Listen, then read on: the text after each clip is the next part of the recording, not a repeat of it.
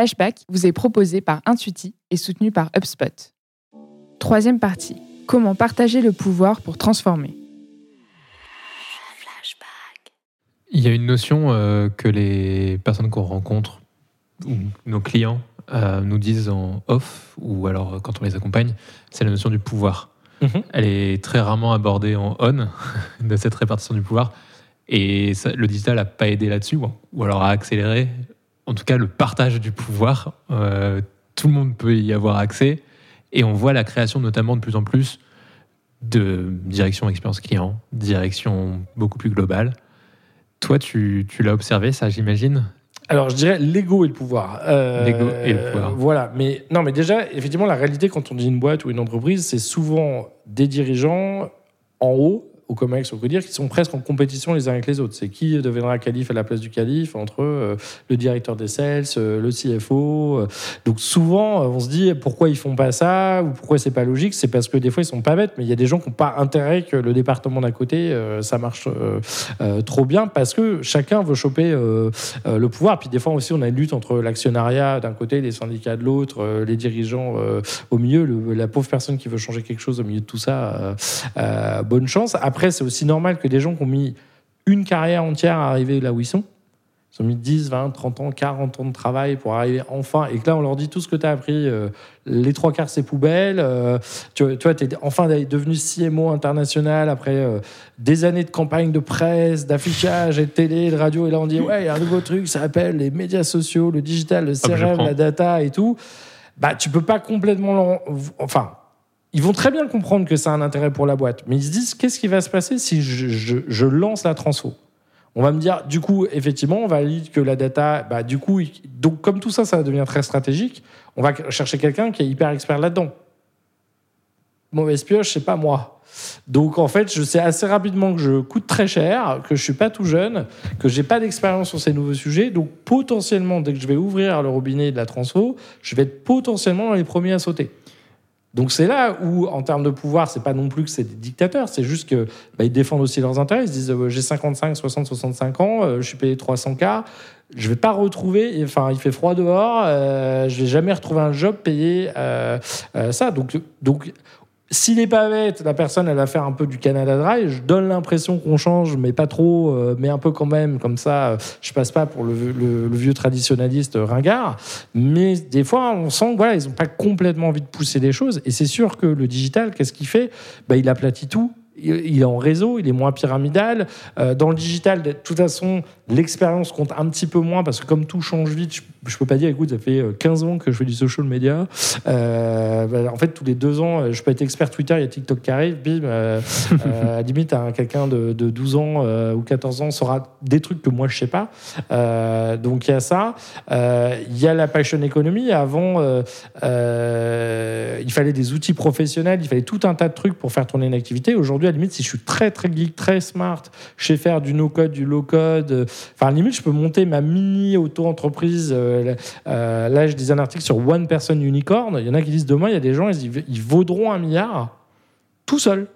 Alors, ils travailleront avec d'autres gens, en écosystème, avec des API, avec. euh, mais limite, ils ont pris des API d'outils euh, tierces, ils ont recombiné ça dans une nouvelle offre qu'ils auront euh, fabriqué, diffusé, marketé euh, quasiment 100 personnes. Donc, on risque d'avoir des super talentueux, mais qui n'auront même pas envie d'aller dans les boîtes, en fait. Ils monteront leur propre euh, euh, boîte tout seul. Donc, ça, c'est pas, euh, c'est pas évident.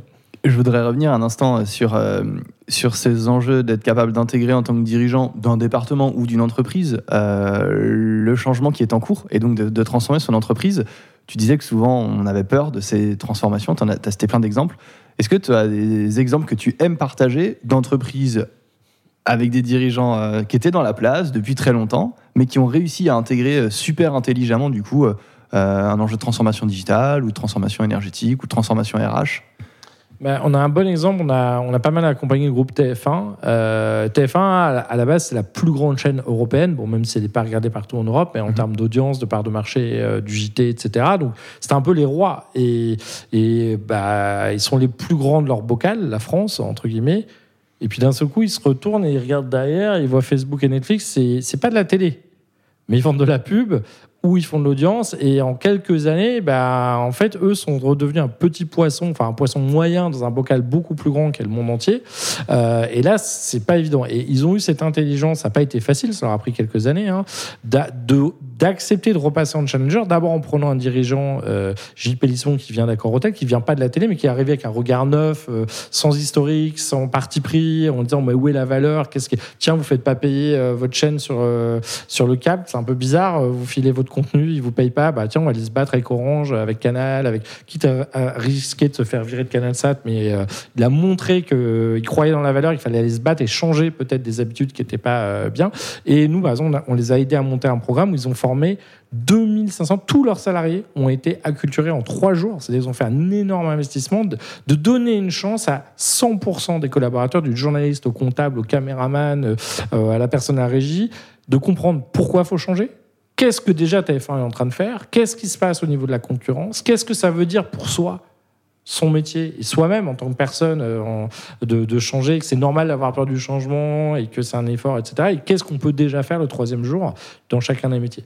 Bah, Ça paraît bête, c'est- deux ans de- de- mais prendre le temps d'aligner tout le monde en termes de langage, de vision, de compréhension avec des petites spécificités par métier, donner, montrer qu'on donne une chance à tout le monde. On ne dit pas vous êtes la moitié des ringards. euh, non, c'est ok, le métier change, mais vous avez aussi un savoir-faire, un historique qui est pas. euh, faut juste le réadapter. La boîte à outils change, mais vos métiers n'ont pas euh, changé.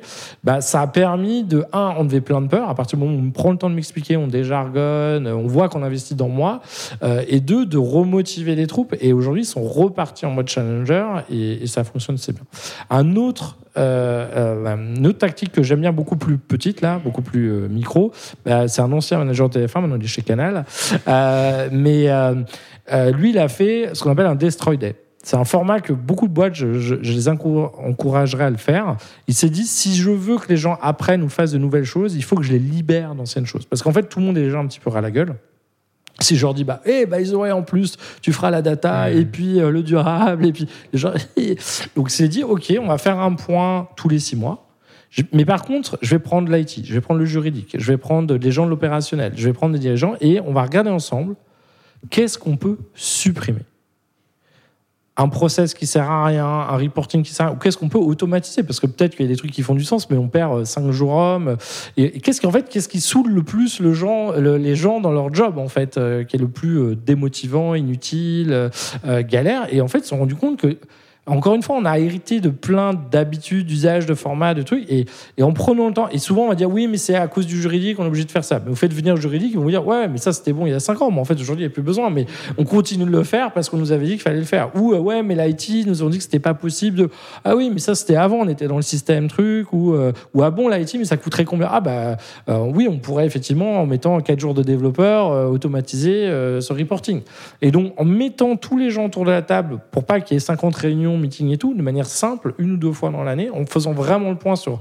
Ben, on se rend compte que oui, les, les outils ont changé, les usages ont changé, qu'il y a des fois on peut enlever. Et, et si on libère pas un tout petit peu de temps, je sais pas, 5 ou 10% du temps des gens, ben, ils pourront jamais innover. Ils sont déjà au taquet. En plus, on a vu avec le Covid, etc. Donc, il faut aussi libérer du temps, pas en se disant, euh, c'est un peu comme le télétravail. où J'avais un client qui disait, vous savez, dans le télétravail, il y a télé. hein, euh, les gens, ils vont, euh, ils, on sait ce qu'ils font quand ils sont au télétravail. voilà, c'est non, c'est de se dire, il faut faire confiance et la plupart des gens, en tout cas, si on les a bien recrutés et si on les a bien motivés, il n'y a pas de raison qu'ils aient envie de rien faire. Ils ont plutôt envie de faire les choses, sauf que je le disais tout à l'heure, on a souvent tout fait pour surtout les démotiver de proposer ou d'essayer de changer quelque chose. On, on a souvent parlé de la place des femmes dirigeantes. Là, Excuse-moi, et juste, je rajouterai un dernier truc, parce que ce thème aussi à la- euh, lié à la transfo, c'est c'est souvent, on nous appelle, il faudrait faire une formation à l'agilité à mes équipes. Ok. Les gens sont pas agiles et tout. Alors je fais, attendez, est-ce que vos outils sont agiles? Euh, alors, si vous demandez surtout aux gens qui les utilisent, pas du tout, un truc horrible, pas du tout à jour, pas en cloud, etc. Euh, après, vous allez demander aux opérationnels. Vos boss, ils sont agiles, ils sont non. Non, à chaque fois qu'on propose des trucs, euh, voilà, ils nous soupçonnent, il n'y a pas de confiance, on n'a pas le droit à l'erreur, euh, etc. Et en fait, on se rend compte que c'est pas les, équipes qu'il faut former à l'agilité. En fait, c'est qu'il n'y a rien dans la boîte qui est fait pour rendre les gens agiles et après, on dit c'est leur faute. Non, en fait, la plupart des gens, ils sauraient exactement ce qu'il faudrait changer. Allez voir le support client. Souvent, ils savent très bien ce qui ne va pas dans les offres ou les produits ou les vendeurs. Mais c'est pas eux qui décident. Donc des fois, plutôt que de forcer les gens à devenir agiles, laissez-les l'être. Et on l'a vu pendant le Covid, quand on retail, bah, comme euh, la centrale était un peu occupée et qu'on n'avait pas le choix, souvent c'est des gens dans les magasins qui ont pris plein d'initiatives et ils ont demandé l'autorisation à personne, ils se sont débrouillés et souvent ils ont pris des bonnes initiatives qui étaient euh, de voilà donc c'est finalement être agile demain, c'est peut-être faire un peu plus confiance, donner plus de marge de manœuvre, plus d'autonomie. Et, vous allez voir, les gens, il n'y pas besoin de leur faire une formation Scrum tout le temps. Euh, des fois, il, juste donner leur de la liberté d'action. J'avais une question très, très rapide, mais en fait, on la, on la pose très souvent aux, femmes. Euh, et là, il y a un truc qui me fait tilter, c'est qu'on parle toujours des dirigeants. On n'a toujours pas parlé de dirigeantes depuis euh, tout à l'heure. Je sais que toi, pourtant, tu es engagé sur, sur ces sujets-là. Euh, et tu m'avais parlé des stats quand on a préparé, en disant c'est c'est une vraie hypocrisie ce truc de ne pas faire de stats en France.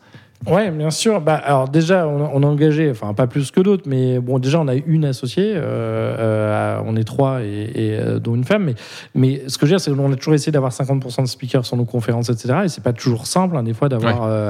Il y a des métiers où il y en a un peu moins, mais des métiers, il y a plein de femmes. Le luxe, c'est toujours les top dirigeants, c'est beaucoup des hommes. À l'inverse, là, on voit que sur les éditeurs de logiciels, par exemple américains, Microsoft, Salesforce, IBM, là, les trois dirigeants français sont des dirigeants euh, mais euh, oui, c'est sûr que, enfin, là on parle de mixité, mais il y a aussi la diversité. C'est vrai que, alors, la, la, la, mixité, ça se voit un peu plus, c'est un peu plus facile d'avoir les chiffres, parce que c'est pas illégal de demander, même si beaucoup le publient pas. Après, il suffit de regarder la tête des comex, on voit encore qu'au mieux on a été sympa, on a laissé la com, les RH, la RSE à des femmes. On sent encore que sur certains autres métiers, on a encore du mal à lâcher euh, à l'IT, au sales et tout, mais c'est en train de changer. Euh, bon, il y avait un boulot sur les formations, les écoles d'ingénieurs euh, aussi, où il n'y avait pas beaucoup non plus de femmes. Donc après, bah, mécaniquement, s'il n'y en a pas beaucoup. Donc là, il y a tout un boulot de sensibilisation, euh, de motivation, de donner envie euh, euh, aux femmes d'aller sur, sur ces carrières-là. Mais sur la diversité, c'est vrai que enfin, moi, je trouve ça hyper choquant en France.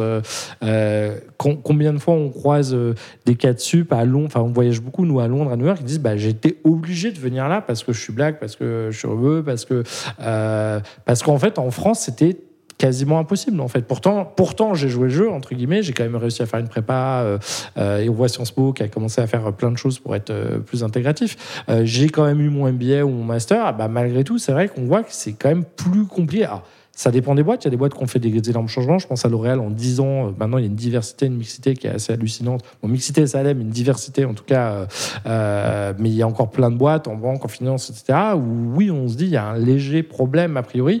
Mais comme on n'a pas le droit de faire des statistiques ethniques, alors je ne sais pas si c'est une bonne ou une mauvaise chose. En tout cas, aux États-Unis, eux le font et le font beaucoup dans la Silicon Valley. Et même la Silicon Valley, ça permet à plein d'acteurs, Facebook, Google, les GAFA, etc., de dire bah non, il y a un problème, on en a conscience, mais on est capable de le mesurer de le diagnostiquer et du coup on peut faire des actions correctives. À partir du moment où on a un peu cette hypocrisie de dire évidemment personne n'est raciste euh, officiellement dans sa boîte et d'ailleurs je dis même pas forcément que les gens le sont.